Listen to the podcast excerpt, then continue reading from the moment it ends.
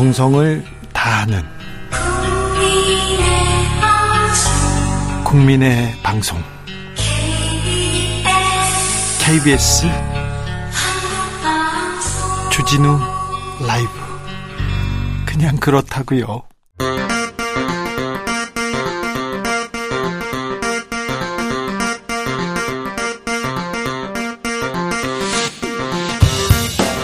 주진우 라이브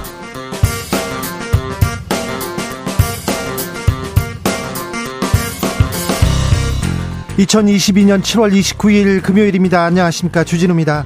윤석열 대통령의 지지율 결국 30%의 벽도 무너졌습니다. 내부 총질 문자의 파장이 이어지고 있는데요. 배현진 최고위원 정격 사퇴했습니다. 국민의힘 초선 위원들 아 이거 비대위 체제로 가야 한다 이렇게 외쳤는데요. 권성동 대표 직무대행은 전례 없는 일이다면서 선을 긋기는 했습니다만 또 말이 어떻게 끝났는지 말꼬리가 흐려졌습니다. 혼돈의 국민의 힘 어떻게 되고 있는지 정치연구소에서 짚어보겠습니다.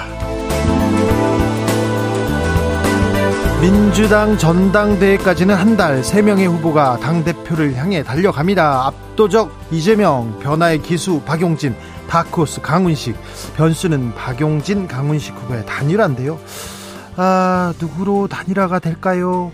결국 어대명이라면 이재명 당대표 후보는 무엇을 보여줘야 될까요? 정치구단 박지원 전 국정원장과 함께 고민해 봅니다. 내부 총질 당대표 문자의 여진 이어지고 있습니다.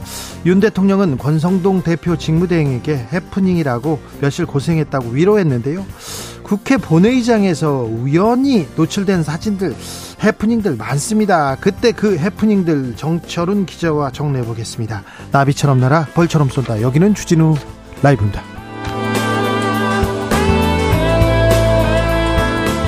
오늘도 자중차에 겸손하고 진정성 있게 여러분과 함께 하겠습니다. 7월의 마지막 금요일 보내고 계시죠? 잘 계시죠? 날 덥습니다. 아이고. 10m 걸어가는데 땀이 납니다. 태풍 또 올라온다고 하는데 7월의 아, 마지막 금요일 밤 어떻게 보내고 계신지 어디서 뭐 하시는지 알려주십시오.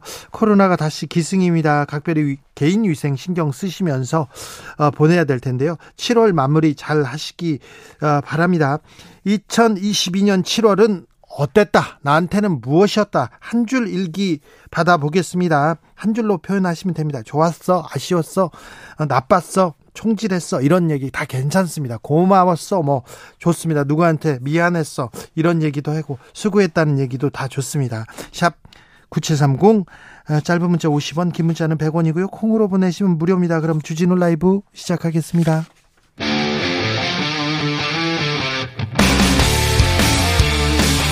탐사보도 외길 인생 20년 주 기자가 제일 싫어하는 것은?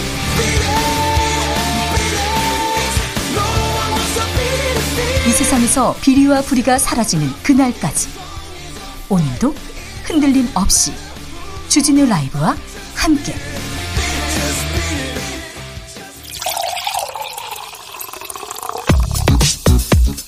진짜 중요한 뉴스만 쭉 뽑아냈습니다. 주스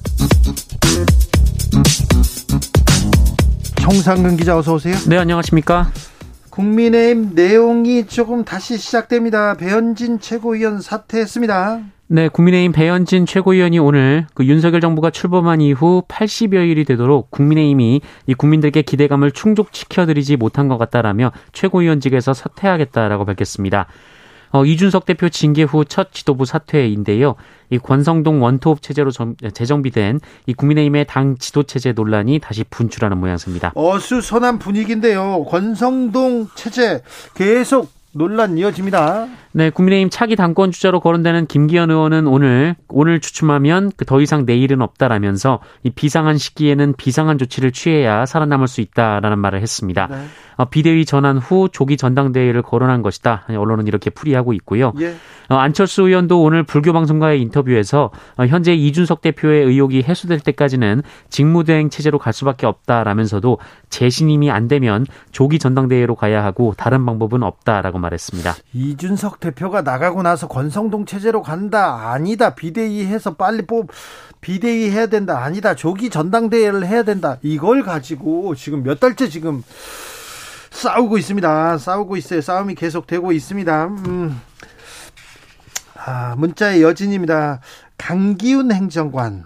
아, 권성동 의원의 정무실장 출신이었다고요? 네, 윤석열 대통령과 권성동 여당 대표 직무대행이 주고받은 문자에 등장하는 강기훈이라는 이름이 큰 화제가 되고 있는데요. 그렇죠. 의문 자아냈죠. 네, 대통령실은 같은 이름을 가진 사람이 기획비서관실 행정관으로 일하고 있다. 아, 여기까지 인정한 상황입니다. 예. 어, 그런데 KBS 취재 결과 이 강기훈 행정관이 권성동 국민의힘 원내대표 정무실장이었다. 아, 이런 보도가 나왔습니다. 아, 그래요? 그러면 권성동 사람이다. 이렇게 볼 수 있겠네요? 네, 이 대선 직후 자신이 대표였던 이른바 자유의 새벽 새벽당을 탈당하고 지난 4월부터 이 권성동 원내대표의 정무실장으로 활동해왔다고 합니다.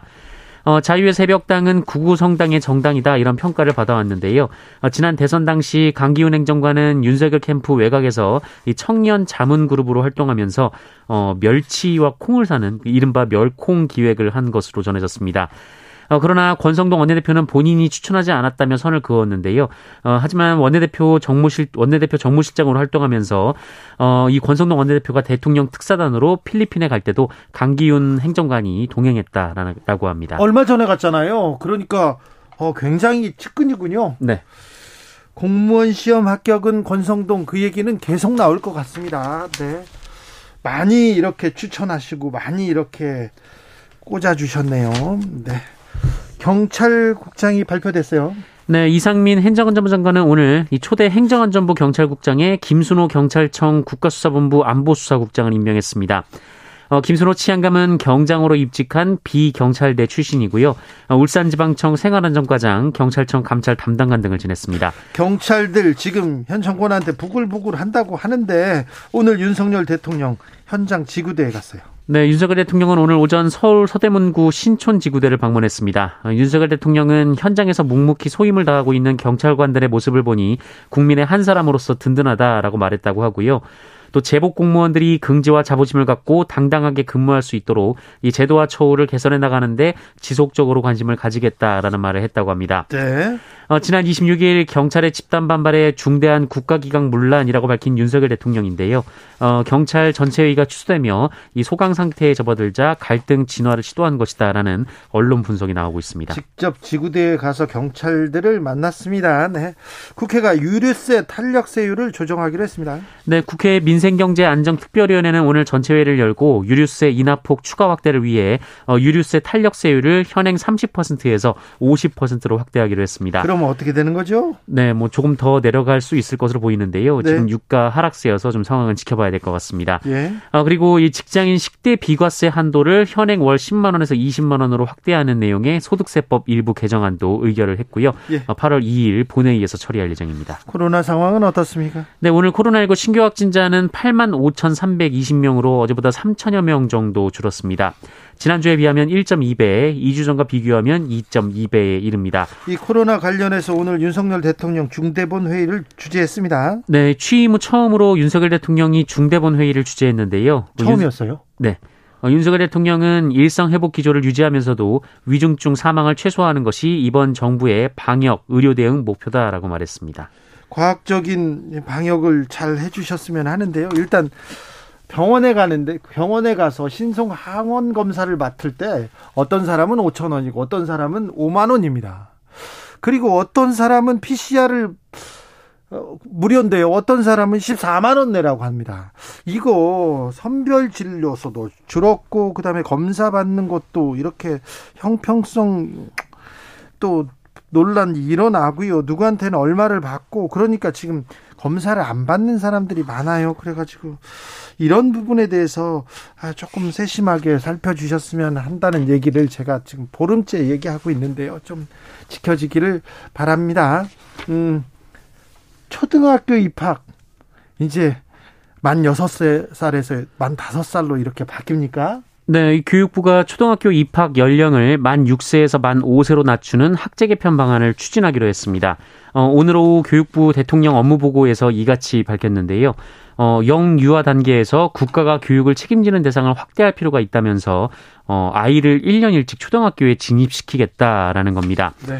어, 이를 위해 학교 현장과 학부모, 전문가들의 의견 수렴을 거치겠다라고 했습니다. 알겠습니다. 뭐 영유아 단계에서 국가가 책임지겠다 여기까지는 좋은데 아이들은 좀 놀아야 되는데 아 학교에 빨리 간다고요. 네.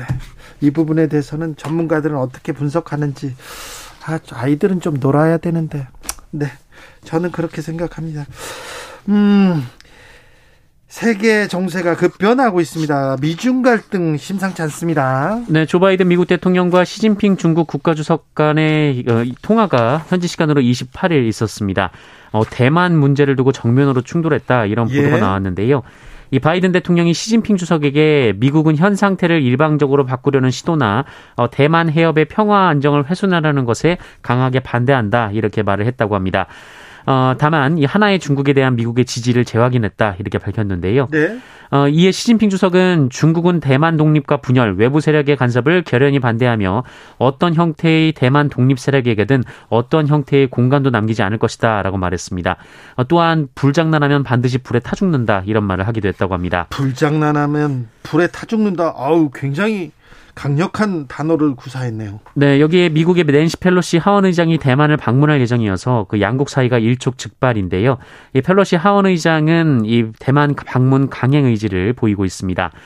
어, 그리고 두 정상은 경제 문제에 대해서도 관점 차이를 보였다고 하고요. 우크라이나 문제에 대해서도 입장차를 재확인했다고 합니다. 어제는 김정은 위원장, 오늘은 시진핑 굉장히 거친 발언을 쏟아냅니다. 네, 이게 평화를 위해서는 아무런 도움이 안 되는데 김정은 위원장 남북 관계를 위해서는 전혀 도움이 안 되는 얘기를 계속 이렇게 쏟아내고 있는데요. 이럴 때는 좀 입을 닫고 휴가를 가시는 게 휴가를 가시는 게 국제 정세 남북 평화를 위해서 좀 도움이 되지 않을까 그런 생각도 해봅니다. 차라리 좀 말을 안 하셔도 될 텐데 아이고 걱정입니다. 경찰이 대우조선 하청업체 조합원들 소환하기 시작했어요. 네, 경찰이 대우조선해양 하청노조 장기 파업을 주도한 조합원에 대한 소환 조사를 시작했습니다.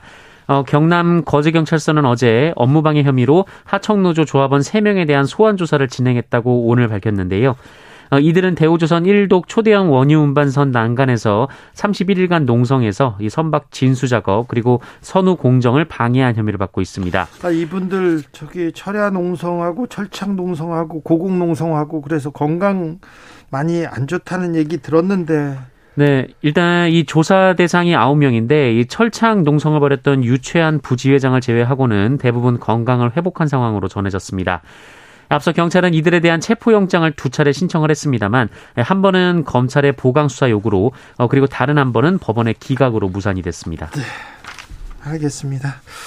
50대 남성에게 성추행을 당한 여성이 있습니다. 그런데 극단적인 선택을 하는 일이 벌어졌어요. 네, 서울의 한 일식당에서 50대 남성이 20대 남 20대 여성을 그 강제 추행하고 경찰에 신고당하자 억울하다며 피해자를 찾아간 사건이 있었습니다. 어, 그리고 피해자가 사건 발생 1개월 뒤 극단적인 선택을 한 것으로 알려졌습니다. 어, 이에 서울 강서경찰서는 강제추행 혐의를 받고 있는 50대 남성을 불구속 상태로 검찰에 송치를 했습니다. 어, 이 남성은 지난 5월 초 이 서울 강서구 화곡동에 있는 한 일식당에서 아르바이트를 하던 여성의 몸을 더듬는 등 이 성추행한 혐의를 받고 있습니다. 어, 당시 상황이 담긴 가게 내 CCTV에도 이 모습이 포착됐다라고 하는데요. 어, 고인은 이후 친구와 주고받은 문자 메시지를 통해서 이 만진 부분에 감촉이 떠올라 힘들다라거나 어, 시간이 지나도 계속 생각나서 잠도 안 오고 서럽다라며 이 괴로운 심경을 호소했다고 합니다. 어, 이에 고인은 사건 발생 다음날 이 남성을 경찰에 신고했는데 그런데요. 이 남성이 경찰 조사를 받은 직후 어, 자신은 억울하다며 가게로 고인을 찾아왔고 어, 이 고인은 보복당할지 모른다는 두려움에 집 밖에 나서는 것조차 힘들어하는 등 극도의 긴장 상태였던 것으로 전해졌습니다. 명백한 2차 가해인데요. 네, 결국 사건 발생 한 달 뒤 이 고인은 막막하고 살아갈 의욕이 없다라는 내용이 담긴 유서를 남기고 어, 안타까운 선택을 했습니다. 아이고 안타까운 일이 벌어졌습니다. 보통 저 7월 말 이렇게 휴가철이 되면 뉴스도 좀 사라지고 정치 이슈도 사라지고 잠잠해지는데 정상근 기자 올해는 그렇지도 않은 것 같죠? 네, 뉴스가 많이 쏟아지고 있습니다. 계속 더 많이 나오죠? 네, 그런 것 같습니다. 정상근 기자의 7월은 어땠습니까? 어, 바쁘게 보냈습니다. 바쁜 네, 뉴스가 무슨 나와서요? 음, 바쁜 건 아는데 네. 어땠어요? 뭐 크게 다르진 않았습니다. AI야 네. 이분은 AI 크게 어, 다르게 맨날 그런가요? 똑같아요. 네.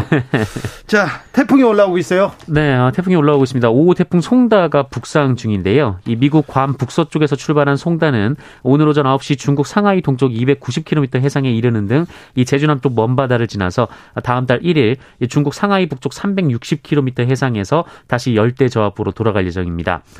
어, 이 태풍의 영향으로 오는 주말 이 제주와 남부 지방에 많은 비가 내리고 강풍이 불 예정인데요. 네. 어, 송다가 소멸한 뒤에는 이 길을 따라서 뜨거운 적도의 공기가 유입돼 어, 또다시 혹독한 무더위가 지속될 것으로 보입니다. 더 더워진다고요? 네, 이 송다의 최대 풍속이 18m/s로 이 태풍의 기준을 갓 넘는 정도로 그렇게 강하진 않은 태풍인데요. 약한 태풍이네요. 어, 그래도 이 제주 지역 예상 강수량이 50에서 150mm, 남부 지방에도 10에서 60mm의 강수량이 예상되고 있습니다. 알겠습니다. 여기까지 뉴스게이 AI 정상근 기자와 함께했습니다. 에이 가십시오. 네, 고맙습니다. 아, 자, 2022년 7월은 어땠습니까? 한 줄 일기 보내주고 계신데요. 6121님, 2022년 7월 인간관계 회의를 느꼈습니다. 아, 그래요. 좀 안 좋은 일이 있 으셨구나. 7월 더운데, 네. 사후 사모님 7월의 끝자락 2주 내내 주말도 일했는데요. 이번 주는 쉽니다. 시원하게 미용실 가서 커트하고 무조건 쉬렵니다. 네, 좀 쉬세요. 고생하셨으니까. 지금은 뭐 가만히 있어도 힘들잖아요. 좀 쉬셔야 됩니다. 미용실 가서 커트한다. 네. 왜 이런 말만 들으면 저는 이렇게 찔리는 건지 모르겠어요. 저하고는 상관없습니다. 네. 2111님께서 7월 보람대요. 어, 손으로 바느질해가지고 가방 3개 완성했거든요. 와, 훌륭하십니다. 1720님, 운동만 했어요. 어, 이것도 훌륭한 거죠. 운동해야 되는데. 아, 운동을 안 해서 그런지 저는 좀, 아, 네. 7월에 건강이 좋지 않았던 것 같습니다. 5151님, 주말에 아들 가족이 휴가차 본가에 온다고 해서 집안 대청소하고 주진우 라이브 듣고 있습니다. 늘 누가 와도 괜찮을 만큼 치우고 살고 싶었는데 이거 참 마음대로 안 되는군요. 땀이 줄줄 텁습니다. 이렇게 얘기하는데 아우 아들 가족이 또 집에 온다고 해서 지금 들뜨셨네. 아유 깨끗한데 또 치우고 계시네 어머님. 네 행복한 시간 되십시오. 1582님 저에게는요. 7월 한 달 참 바빴습니다. 이 더운 날씨에도 여기 밀양에 아줌마들하고 같이 옥수수 작업할까 합니다. 더워도 참 재밌습니다. 방송에 나가면 더 힘이 날 것 같은데요. 방송 나왔습니다. 네. 아, 더워도 재밌어요. 그래도 아주 더울 때 땡볕에서는 일하지 마시고 좀 쉬었다가 하셨으면 좋겠어요. 쉬엄쉬엄 하십시오. 건강이 최고입니다. 0898님, 7월 저희 가족에겐 좀 특별했습니다. 남편이 이직을 해서요. 주말 부부가 되었습니다. 멀리서 혼자 고생하는 남편 고맙고 사랑합니다. 아이고, 주말 부부. 아이고, 마음이 아프군요. 남편도 그렇게 생각할지는 잘 모르겠습니다만은, 네. 더울 때니까 좀 이렇게 떨어져 있고 사랑을 또또 이렇게 키워가라고 이렇게 좀 떨어져서 사는 것보다 이렇게 생각하시죠. 네. 여름에 건강 조심하시고요. 교통정보센터 다녀올까요? 이승미 씨.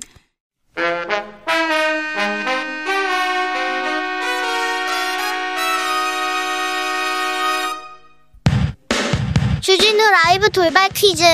오늘의 돌발 퀴즈는 객관식으로 준비했습니다. 문제를 잘 듣고 보기와 정답을 정확히 적어 보내주세요. 해상에서 북한의 탄도미사일을 요격할 수 있는 차세대 이지스 구축함 1번 함인 이 함정이 진수됐습니다. 해군은 한 명으로 국민들에게 영웅으로 추앙받는 역사적 인물 또는 호국 인물을 선정하고 있는데요. 이번에는 이 왕이 선정됐습니다. 조선 제22대 왕으로 성군으로 꼽히는 이 왕은 누구일까요? 보기 드릴게요. 1번 당군, 2번 정조. 다시 들려드릴게요. 1번 당군, 2번 정조. 샵9730 짧은 문자 50원 긴 문자는 100원입니다. 지금부터 정답 보내주시는 분들 중 추첨을 통해 햄버거 쿠폰 드리겠습니다. 주진우 라이브 돌발 퀴즈 월요일에 만나요.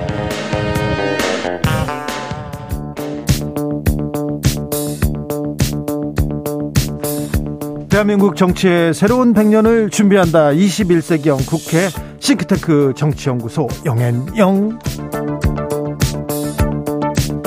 정치권에 보내는 고급진 정치 컨설팅입니다. 영앤영 첫 번째 영 최영일 평론가 어서 오세요. 안녕하십니까. 또 다른 영입니다. 엄경영 시대정신연구소장 어서 오세요. 네 안녕하세요. 아이고 덥네요. 더워요. 아니 근데 이게 고급진 컨설팅을 보내고 싶은데 네. 그러려면 정치 자체가 좀 고급져야 네. 더 고급지게 컨설팅을 하는 건데. 아니 우리는 고급져요. 그런데 우리만 고급지 뭐해요? 아, 정치는 좀, 좀 어려운 것 같아요. 정치 어려운 게 정치 현실이 너무해. 네, 좀 너무해요. 네. 7월 말에는 휴가철에는 조금 다른 얘기하고 맞습니다. 사는 얘기하고 조금 이렇게 한숨 돌려도 되는데 음.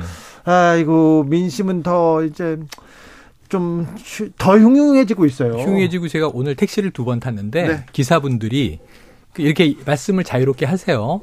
나는 이제 윤석열 대통령 찍었다. 나는 보수 성향이다.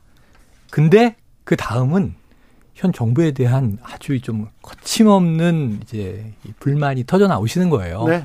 근데 그 이야기를 들으면서 다 이해가 되는 게 오늘 이제 30%대가 붕괴하지 않았습니까? 드디어 붕괴됐어요. 거기 나오는 내용 그대로가 그냥 국민들 마음이에요. 지지했던 심지어는 이제 투표했던 분들조차 뭐냐 지금 이걸 이렇게 이렇게 밖에 대응을 못하냐 하는데 저는 택시 기사분들이나 그 일반 서민들의 그 정서가 오히려 더 고급지다. 네. 정치의 본질을 꿰뚫고 있다. 이런 생각이 들더라고요. 네. 이 최영일 평론가께서는 너무 신나게 말씀하시는 것 같아서 아, 저 기분이 어둡습니다. 좀 착잡하게 생각합니다. 네. 왜냐하면 이 대통령 국정 지지율의 하락은 사실 윤석열 정부의 실패만으로 끝나는 게 아니거든요. 아, 이거 그렇죠. 그거 아니죠. 네, 대한민국과 또 국민 그리고 여기 앉아 있는 우리들의 음. 실패로 끝날 수도 있다. 예, 그런 면에서 참 안타까운데요. 예, 뭐 앞으로 잘 될 거라고 음. 어, 이런 이제 아니 근데 잘 될 거라고 우리 다 기대하고 좀 잘해 주세요 이렇게 응원하는데 음. 조금 잘해 주셔야 될 것 같아요. 계속해서 국민들은 어, 가장 크게 인사 문제 꼽더라고요. 네네. 그러니까 이번에 갤럽 여론조사 오늘 이제 30% 붕괴, 28% 나온 것에 이제 이유들을 다 받았어요. 네. 근데 이게 다 고만고만한 것들이 한 8%, 5%, 4%, 3%가 심지어 이제 문자 유출은 아직 많이 반영되지도 않았어요. 네. 문자 유출은 이제 터진 지가 며칠 안 됐고 조사 기간 내에 심지어 이, 인, 저 문자에도 인사 문제가 또 나와요. 네, 걸려 있고 네. 이제 그게 3% 정도면 그 다음에는 이제 뭐 당내 분란이라든가 김건희 여사가 한 달 만에 이제 또 기사를 한번 어제 쫙 도배를 했는데 진수식이었죠. 근데 그것도 반영이 거의 안 됐다고 보여져요. 예. 핵심은 인사 문제 21% 1위로 제일 심각하고 그 다음에 걱정은 뭐냐면 원인을 꼭 찍은 게 아니라 경험 부족 아닌가? 자질 부족 아닌가? 무능력한 거 아닌가? 네. 태도에 문제가 있다? 뭐 예. 이런 좀 어찌 보면 정성적인 딱 이슈를 꿰뚫는 것보다도 전반적으로 문제다? 이- 이- 전반적으로 제대로 못한다. 뭐 이런 등등의 의견들이 소소하게 다 엮여 있는데 그 안에는 인사 문제에 대한 결정뿐 아니라 또 어떤 정치적인 아젠다를 설정하는 문제. 그래서 이것은 한마디로 얘기하면 하나의 문제를 수술해서 회복될 수 있는 게 아니라 좀 총체적인 혼란이다. 그렇습니다. 걱정이죠. 네, 윤석열 대통령 지지율 하락은 되게 근본적인 원인이 하나 도사리고 있는데요. 음. 네, 제가 보기에 그것은 바로 이 세대 연합의 붕괴거든요. 음. 그러니까 정권을 잡을 때 60대와 2030 이렇게 연합해서 세대 연합해서 정권을 잡았는데 아, 그러니까 이걸 내용적으로 좀 더 극단적으로 얘기하면 이렇게 되는 거죠. 어, 윤석열 정부는 윤석열, 어, 이준석 공동정부다. 음. 아, 저는 이렇게 봐야 된다고 봅니다. 그런데 문제는 어, 이준석을 이제 토사구팽 수준을 떠나서 완전히 그 정치적으로 퇴장시키려고 지금 그 여러 가지 음. 이런 작업들이 예, 예, 그렇죠. 작업들이 일어나고 있는 거잖아요. 그런데 우리가 어 1997년에 김대중, 김종필, DJP 연합을 생각해 보시면 음. 쉽습니다. 그때 이제 호남과 충청 연합해서 최초로 정권 교체를 했는데요.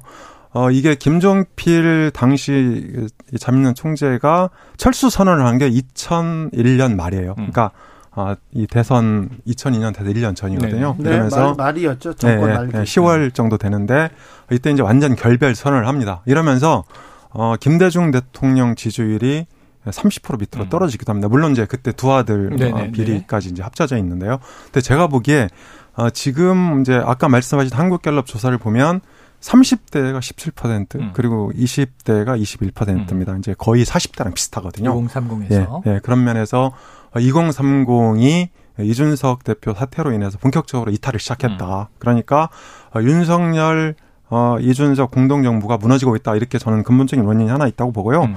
어, 그리고 이제 이, 이 용산 대통령실 참모들이나 그리고 어, 한, 한덕수 총리를 비롯한 내각 또 이제 그 윤핵관을 비롯한 당의 주류 음. 이런 사람들이 윤석열 정부의 본질을 이제 무시하고 그냥 밀어붙이고 있는 거예요. 음. 그 부분 그 부분이 내각도 그렇고요, 대통령실도 그렇고요. 어느 하나 능력을 보여주는 사람이 없어요. 누구 음. 하나 뭐 이걸 또 좀 잘한다 이렇게 보이는 사람도 없어요. 그게 좀 문제인 것 같습니다. 그렇습니다. 예. 그리고 이제 문제는 이거죠. 그러니까 이런 문제가 생기면 야 윤석열 대통령한테 찾아가서 주먹 다짐을 하든 술을 먹든가 찾아가서 네. 야 우리 정부가 지금 이게 문제다 음. 이렇게 얘기를 해야 된단 말이에요. 그렇죠.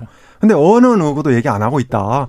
그러니까 이 박지원 전 국정원장이 아마 최영일 시사본부나 음. 또 여기 이제 주진우 라이브 나와서도 2부에 2부에 인적- 나와서 네, 얘기합니다. 인적 쇄신? 어. 네, 인적 쇄신이 유일한 해결책이라고 네네네. 그러잖아요. 근데 그렇죠. 예, 인적 쇄신은 제가 보기에 네 군데 다 책임을 물을 수 있어요. 음. 첫 번째 윤석열 대통령 자신, 음. 두 번째 어, 이 김대기 비서실장을 비롯한 대통령실 참모들, 네. 네. 세 번째가 한덕수 총리를 비롯한 내각, 그다음 네 번째가 당이죠. 음. 네. 그런데 여당. 문제는 대통령은 바꿀 수 없잖아요. 그렇죠. 그렇죠. 바, 바꾸기는 아직 아, 임기가 많이 남았죠. 그렇다면 음. 세 개에 다 책임을 물어야 되는데 어디가 가장 효과적일까요? 저는 지금 당을 바꾸겠다고 배현진 최고위원이 음. 네. 이제 사퇴했죠. 네.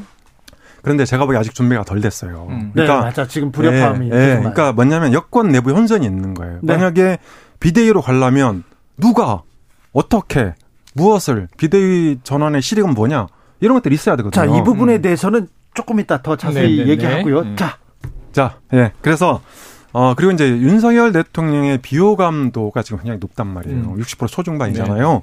근데 저희가 이제 지지율이나 국정수행 평가 볼 때 눈여겨봐야 될 게 바로 비호감도 부정적인 이미지거든요. 비호감도나 부정적인 이미지는 난 죽어도 저 사람 안 찍어. 난 죽어도 저 사람 싫어. 음. 이게 국민 마음이란 말이에요. 그래서 이게 호전시키려면 이 비호감도 부정적인 평가를 바꿔줘야 되거든요. 근데 이게 얼마나 입체적인 노력이 필요한 겁니까? 쉽게 안 됩니다. 그리고 이제 하나 더 시작한다면 이제 말씀하신 대로 국정 난맥이 여러 단위에서 벌어지고 있는데, 그러니까 이 문자 메시지 논란 진짜 유치한 논란이잖아요. 네, 네. 그리고 또 어 이 경찰국 사태 이런 게 이제 같이 맞물려서 어 국정의 온갖 난맥상이 가중되고 있는데 이런 세 가지가 합쳐져서 오늘날의 지지율 하락으로 이어지고 있다. 그리고 예 그리고 이건 정확히 저희가 지난 방송에서 네. 20% 붕괴할 거다. 음. 예. 아, 이렇게 예측을 우려를 했었죠. 했었죠. 그렇다면 네. 지지율 미- 어, 떠나간 민심을 잡으려면 어떻게 해야 됩니까? 그러니까 이제 크게 두 가지가 있는데 우선 하나는 attitude를 바꿔야 한다. 태도를 바꿔야 한다. 태도 얘기가 굉장히 많이 나와요. 그런데 태도를 바꾸는 게 연기를 하기가 쉽지 않아요. 연기를 하던 분이 아닌 게. 이것도 고도의 능력입니다. 아, 연기도. 이건 또 그러면은 attitude, 태도를 바꾸려면 마음, 마인드를 바꿔야 돼요. 정신을 바꿔야 되는 거예요. 그러면 태도도 바뀌는데, 자, 지금 윤 대통령을 보면 굉장히 대통령실도 그렇고 흥미로운 점이 이건 솔직하게 치고 나가야 되는데, 근데 굉장히 엄중하게 방어막을 딱 쳐요. 이건 좀 엄중해야 되는데, 이런 자리에서 굉장히 소탈하게 보이려는 노력을 해요. 예를, 예를 들어 볼게요. 대통령실에서 저기 문자 유출 말이죠. 이거 대통령 맞죠? 그러면은 아, 이게 좀 부득이하게 이렇게 돼서 죄송합니다. 예를 들면 기업체 사장 입장에서 아니, 주상무가 와서 어우, 저그 엄, 엄전무 나쁜 사람이에요. 엄전무가 와서 주상무 못 됐어요. 그러면 서로 편들어줄 때가 있어요. 네. 따로따로. 네. 아이, 그래, 엄이 문제가 좀 있지. 내부 그렇죠. 총질하지. 그렇죠. 또는 뭐 이제 엄한테는 아이고 주가 좀 너무 개인적인 욕심 챙기지. 그냥 이렇게 다독이면서 요- 용인수를 쓰는 건데 그게 드러나면 안 되는데 들켰어. 이 주를 욕한 것을 주가 확인했어. 그러면 이때는 솔직해야 되거든요. 네. 그러니까 이러이러해서 내가 그렇다. 근데 문제는 그거 아니다. 프라이버시다. 이거 사적 영역이 유출돼서 유감스럽다. 엄중하게 대응하다 보니까 아니 팩트는 속, 속내가 저건데 네. 자꾸 다른 얘기를 하네. 아니 대통령하고 예. 지금 여당 대표하고 한 얘기인데 그걸 사적이라고 얘기하면 다 사적이지 않죠. 그리고 이제 집권당의 대표에 대한 이야기를 한 거죠. 네. 그래서 지금 맥락이 있는 거잖아요. 당원으로서 안타깝다. 대통령은 당무에 뭐 관여하지 않습니다. 그랬는데 당무에 관여하면서 어유 당이 확 바뀌었다. 너무 좋다. 총질하던 대표가 사라지니까 그런 취지로 얘기해 버리니까 그게 용인술로 그렇게 한 것이다. 라고 뭐 해명을 하든가 뭔가 이제 국민들이 듣기야 그럴 수 있지. 이런 얘기가 안 나오고 자꾸 얘기하지 마. 막으려고 하는 거예요. 그리고 엄중해야 될 때 뭐냐면 오늘 지지율 발표도 나오고 여러 가지 대통령에 대한 국민들의 신뢰가 흔들리고 있다. 그 그것을 좀 무마해 보려고 좋은 좋은 행보를 했어요. 신촌지구대에 갔어. 네. 경찰 논란 있지 않습니까? 네. 근데 경찰 현장에 가서 칭찬해 준 거잖아요. 근데 보도가 뭐가 되냐면 아, 요즘에 맛있는 막국수 집, 집들이 참 많다. 술집 여기 많습니까? 예, 예, 뭐 막국수 얘기가 나오고 그러니까 근데 소탈하려고 그 자리에서 대화를 푼 건 이해가 되지만 소탈한 성격이 이게 무슨 보도될 내용입니까? 그냥 사담이죠. 이거야말로. 근데 사담은 크게 나오고 아젠다는 안 보이고 그래서 일주일 휴가 좋아요. 타이밍 좋습니다. 이 30% 공개됐고. 그럼 제 생각엔 참모 중에 책사를 잘 골라야죠. 책사를. 요즘에 뭐 이름 드러난 강아무개와 함께 뭐 이런 말고요. 네. 정말 엄중한 책사, 국정 집권 경험 해본 분들을 모시더라도 혹은 뭐 원격으로라도 뭐 회의를 통해서 허심탄회하게 자, 이 8월부터 내가 국정 아젠다 잡고 가려면 뭡니까? 그엄 소장님 같은 분한테 물어봐야죠. 고급진 컨설팅. 그럼 제 생각에는 경제다. 민생이다. 이 아젠다부터 시작을 해서 풀어가라. 우선순위가 있는 우선순위가 나왔어요. 어제 국정 현안 조정 회의 했거든요. 한덕수 총리가 주재해서 뭐 규제 푼다, 뭐 경제 살린다. 여기 6대 이제 국정 목표 120대 과제 했는데 그 중에서 국민들이 체감될 수 있는 걸 뽑아서 가면 된다고요. 없는 것도 아니라고요. 컨텐츠가. 근데 문제는 국민들한테는 120대 과제가 이해가 됩니까? 들어옵니까? 아, 들어오죠. 뭔지도 모르죠. 네. 그 중에 우선순위 딱 잡아서 8월은 이거야. 각계격파를 하나 해야 된단 말이에요. 그래서 아젠다 싸움을 걸어야 하는데 자꾸 이걸 이게 이 되지 않는 태도 논란을 일으키는 좀 소탈한 말이나 또는 이제 어떤 그 이미지, 어떤 연기 이런 걸로 이걸 커버하고 가려 그러면 안 돼요. 얼마 자, 못 버텨요. 부정적으로 평가한 사람들 중에 경험 자질 부족, 네. 무능함 이런 무능함. 얘기를 했는데 네. 경제를 민생을 살피지 않음 이런 얘기를 있습니다. 했는데 아, 아무래도 대통령 주변 사람들이 조금 바뀌기는 해야 될 것 같아요. 그런 지적은 어. 계속됩니다. 네, 그렇습니다. 아, 그러니까 이 지지율 하락의 이 극약 처방으로 가장 효과적인 게 사람 바꾸는 겁니다. 정치가 보여줄 수 있는 게 별로 없어요. 맞아요. 그래서 그렇습니다. 아. 누구를 감옥에 보내거나 누구를 네. 자르거나 그런 게 네. 확실히 보이죠. 예, 인사가 곧 예, 정치 행보 그것도 메시지거든요. 네. 예, 그래서 과거 이명박 대통령 때도 보면 이넉 달이 안 돼서 청와대 참모진을 다 개편한 적이 음, 있습니다. 박근혜 정부도 초반에 비서실장 바꾸고 그랬죠. 네, 그렇습니다. 그리고 어, 이 최평론가께서 말씀하신 태도 문제는 뭐 전 다 좋다고 보는데요. 이게 우리 속담에 이 호박에 줄 긋는다고 수박 되, 되냐 뭐 이런 말도 있지 않습니까? 그래서 저는 어, 이제 태도 바꾸는 건 필요하죠. 어, 그리고 이제 다만 그것이 근본적인 대책은 아니다. 예. 이렇게 보고요. 그 다음에 이 대통령의 이 메시지나 행보나 모든 행위는 다 공적이어야 됩니다. 음. 그러니까 팬티 입는 거, 양말 신는 거, 물 마시는 거 이거 다 공, 공적인 성격이고요. 메시지를 포함하고 있거든요. 그래서 저는 어 이제 좀 전에 제가 어, 이 세대 연합 붕괴됐다 그랬는데요. 저는 가장 근본적으로는 세대 연합을 복구해야 된다고 봅니다. 그러려면 이준석 대표 만나야 됩니다. 이준석 대표 지금 이 성무마 의혹으로 어, 이 경찰서 받고 있는데요. 수사를 받아서 문제가 생기면 법적인 단죄 하면 됩니다. 음. 그렇지만 그 이준석 대표를 저렇게 그러니까 이 저런 사태는 뭐냐면요.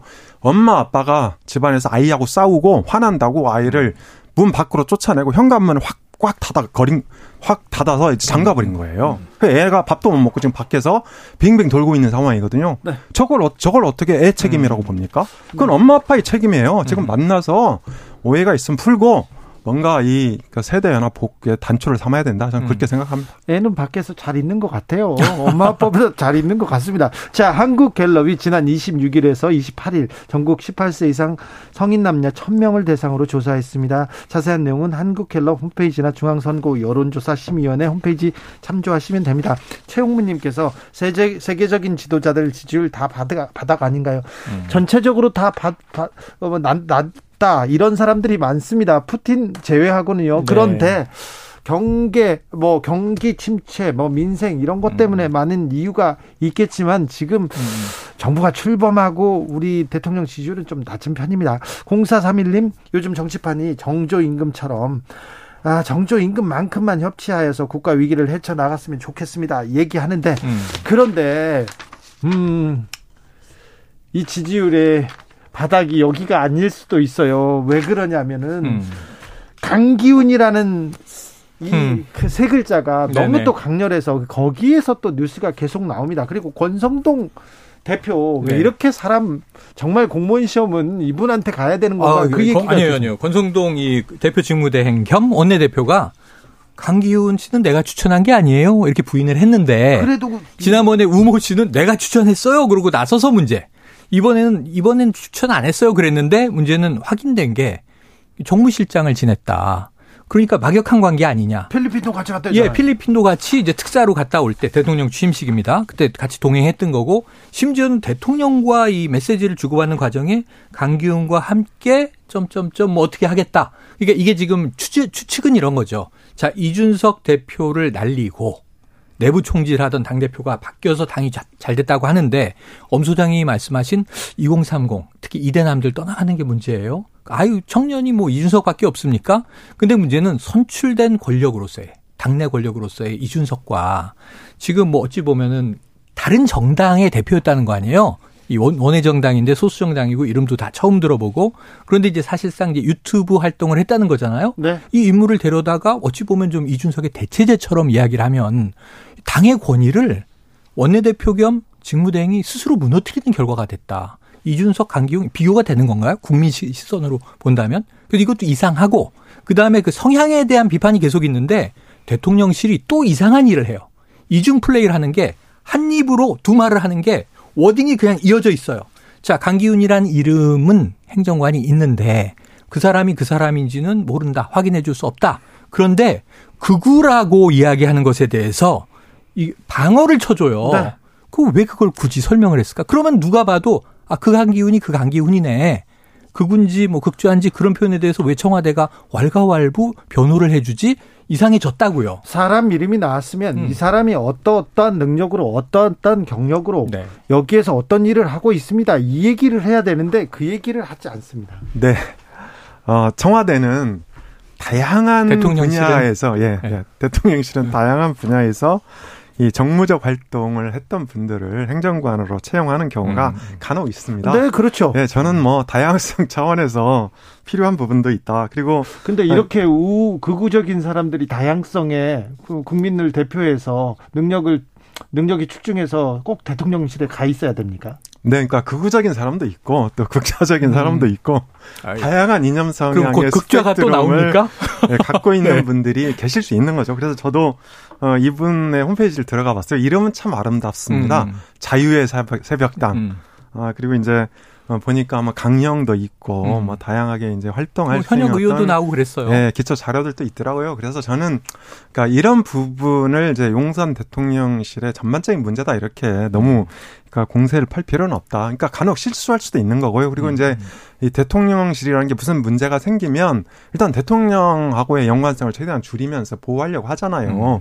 그 대통령실에서 근무하는 사람들이 그런 아픔도 저는 있을 거라고 봅니다. 근데 음. 아픔은 알겠는데 너무 실수라고 해야 되나요? 음. 좀 어, 자질이나 능력, 인사 검증은 좀더좀좀 철저히 해야 될 것 같습니다. 네, 자, 앞으로는 뭐 음. 개선되리라고 생각하고 그런데요. 네. 그런데 휴가 그런데? 가는 대통령이 예. 편치 않은 게 아, 국민의힘 내부가 만만치가 않아요. 네네네네. 네, 네, 지금 네. 경랑에 입사입니다.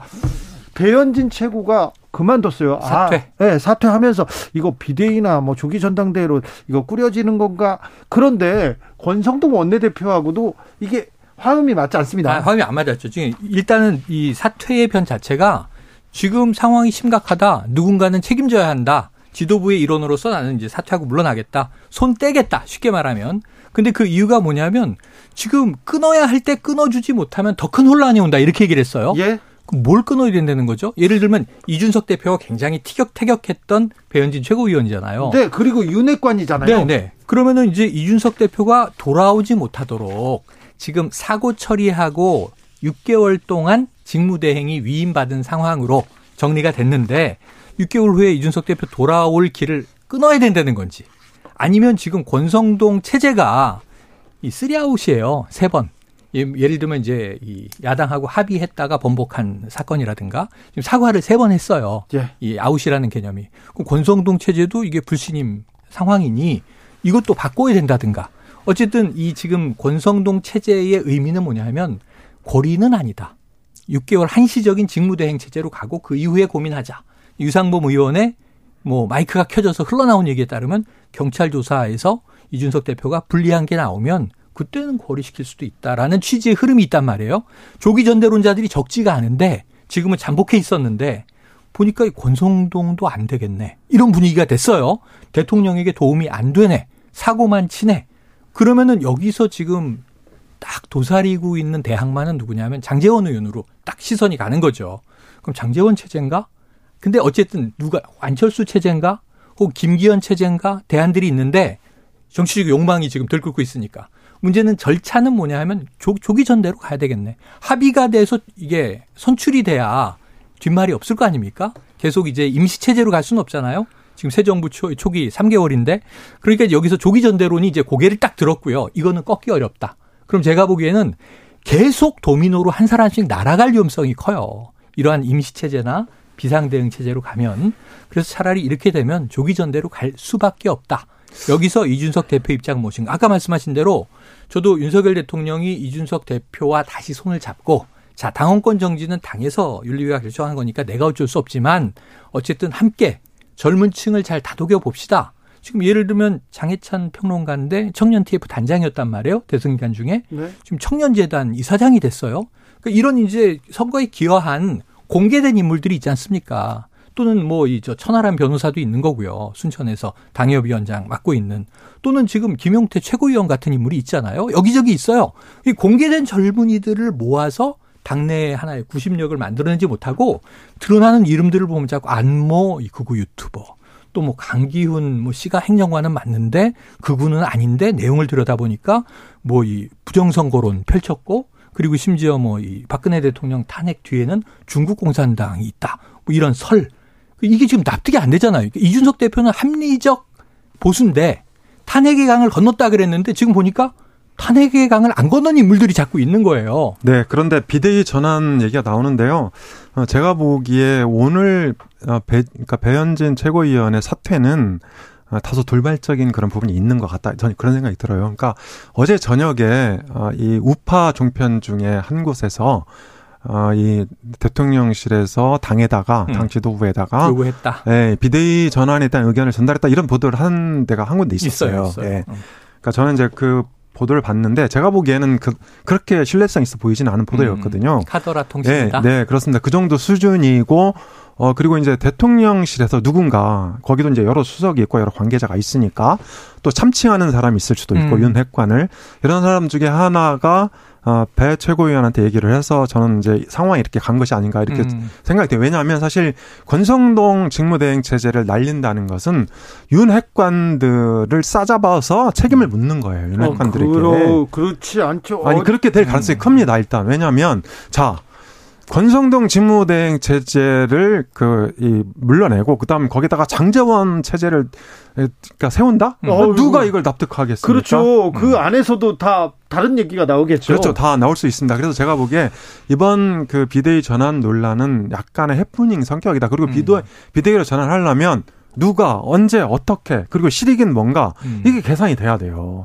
근데 당장 엊그저께만 해도 어, 권성동 직무대행에 대해서 어, 윤 대통령이 힘을 실어준 거잖아요. 고생했다고 않습니까? 한 이틀 고생했겠다 이러면서 그리고 이제 비대위 전환은 조기 전대를 전제를 한 거예요. 음. 그러면 조기 전대가 그 언제 지금 이제 국회가 열리고 있는 거잖아요. 국회는 야당의 시간입니다. 음. 민주당의 공세를 막아내는 게 지금 이 국민의 힘이 돼야 되거든요. 그런 판에 조기 전대 하겠다고요? 그리고 조기 전대 하려면 당 대표로 누구를 세울 거냐? 지금 한다면 안철수 의원이 유력한데요. 음. 근데 이런 것들이 다 계산이 돼야 된단 말이니까 그러니까 이 타임 스케줄, 플랜 이런 것들이 정리가 아유, 되고 나서 복잡합니다. 네. 음. 예, 그래야 되는데 이 배현진 최고위원의 사태는 제가 보기에 음. 앞뒤 안 가린 이 독불 장군식의 돌발적인 해프닝이다. 누군가는 아니, 또뭐 던져 그래서 먼저 던지라고 했겠죠. 지금 저는 엄 소장님 말씀에 동의를 하기 때문에 걱정이 더 큰 건데 과거 2000년대 초반 보수 정치까지는 기획자가 있었고 설계된 내용에 따라서 뭐 서로 이제 조정은 해가면서 조율하면서 흘러갔는데 지금 제가 집권 여당을 바라보면서는 축이 없다. 거기다가 예. 윤핵관 그, 윤핵관도 하나가 아니에요. 그러니까 거기- 이해관계가 다 달라요. 그 안에서도 네. 지금 이게 앞뒤가 안 맞아요. 윤핵관도 한 4분화돼 있다. 적어도 그 이상일 수도 있어요. 그렇게 보면 문제는 그냥 A를 잡으려고 B가 뛰어들었다가 이 B가 문제가 생기면 C가 또 불쑥 튀어나오고 지금 아노미 상태거든요. 이게 수습 안 되면 조기전대는 제가 왜 이야기를 하냐면 조기전대가 안 되면 내년 6월이 전당대회고 내년 1월에 이제 이준석 대표가 돌아오고 5개월 대표 체제로 전대 준비하다가 끝나고 어차피 당 대표는 내년이면 1년 안 남았습니다. 10개월 후면 뽑아야 되거든요. 근데 지금 당 대표가 안 보이면 내년에 보일까요? 그래서 지금 차라리 강력한 리더십 체제를 준비해라. 내년 6월에 전당대회를 하든 올해 12월에 하든 그거는 50보 100보예요. 자. 근데 리더십을 만들어야 되는데 아노미다. 아노미를 어떻게 국민의힘은 극복할 것인가? 이거 해결 지금 못하면 2, 3년 갑니다. 예. 총선 오거든요. 어떻게 하려고 그러죠? 그리고요 또 윤심이 또 이제 윤심이 이준석 대표한테는 분명히 없다는 걸 분명히 알았어요. 것 아닌가. 알았습니다. 이 아, 뒷처리를 어떻게 할 건지는 이준석의 반격 이런 네. 것도 또, 아, 이번 주부터는 또 아, 이번 주까지는 또 이 문자 얘기가 나왔다면 다음 네. 주에는 이준석 대표가 움직이기 시작할 텐데 네. 이거는 또 어떻게 될지 모르겠습니다. 그런데요, 아, 금도끼를 들고 김건희 여사가 나오셨어요. 네 번 만에 네, 어떻게 보셨습니까? 네. 김건희 여사가 진수식 줄을 도끼로 잘랐죠. 네. 예, 그런데 사실 김건희 여사는 이게 돈으로 환산할 수 없는 중요한 정치적 자산입니다. 그래서 아, 저는 어, 강신업 아, 변호사 얘기랑 네, 비슷한데요. 네. 원석이다. 아, 저, 아, 저를 그렇게 비교하지 마시고요. 기분 나쁩니다. 네. 어쨌든 어 그러니까 일정한 시점에 정상적인 활동은 필요하다. 저는 그렇게 보고요. 그리고 음. 국민들이 김건희 여사에 대해서 관심이 많은 게 사실 국민들은 정권이나 대통령에 대해서 서사 또는 스토리를 요구하거든요. 음. 근데 윤석열 대통령이나 이 윤석열 정부가 스토리 서사가 좀 약하잖아요. 음. 그런 면에서 이제 김건희 여사, 여사에 대한 관심이 되게 높은데 어, 저는 지금 김건희 여사 그 비호감도도 어, 윤 대통령 그 부정 평가랑 비슷합니다. 음. 6% 60, 네네, 60% 네. 초중반. 네. 그래서 같이 저는 연동되어 있다고 보고요. 있다. 음. 지금은 무슨 일을 해도 예를 들어서 잠을 자도 커피를 마셔도 밥을 먹어도 믿게 보이기 마련이에요. 음. 그래서 저는 우선 김건희 여사나 윤 대통령에 대한 비호감도를 개선하고 물론 음. 시간이 좀 걸리겠죠. 음. 그런 다음에 에, 활동을 조금씩 늘려 나가는 것이 필요하다 이렇게 생각을 합니다. 네. 저는 뭐 팬카페 활동을 조금 자제시키는 게 좋겠다. 아니면 아예 절연하는 게 좋겠다. 강신업 이제 회장이 물러난 마당에 왜냐하면 이게 자꾸 언론에 드러나는 게 문제예요. 그리고 전 어제 진수식은 아주 좋았고 아무런 문제가 없다. 영부인의 입장으로 여성이 그 진수 줄을 절단하는 거 전통 행사고 국내나 해외나 그렇게 해왔어요. 네. 그런데 문제는 뭐냐면 전 언론이 문제인데 정조대왕함이 진수식의 주인공이에요. 이게 SM6 네. 그야말로 이제 이 북한 탄도미사일을 요격할 수 있는 해상 요격할 수 있는 첫 번째 첨단 이지스 구축함이란 말이에요. 그렇습니다. 자주 국방에 예. 뭐, 뭐, 총화가. 거기에는 뭐 이제 국산 이제 소나가 들어가고 그런데 이런 얘기들이 좀 빠지고 정조대왕함은 무슨 소품처럼 등장하고 김건희 여사를 위한 행사처럼 언론 보도가 너무 포장을 해서 자 금도끼로 네 번 만에 절단선을 잘랐다. 그리고 이 진수 줄은 뭐 탯줄을 의미한다. 영국식 행사로 이 스타일이 치러졌다.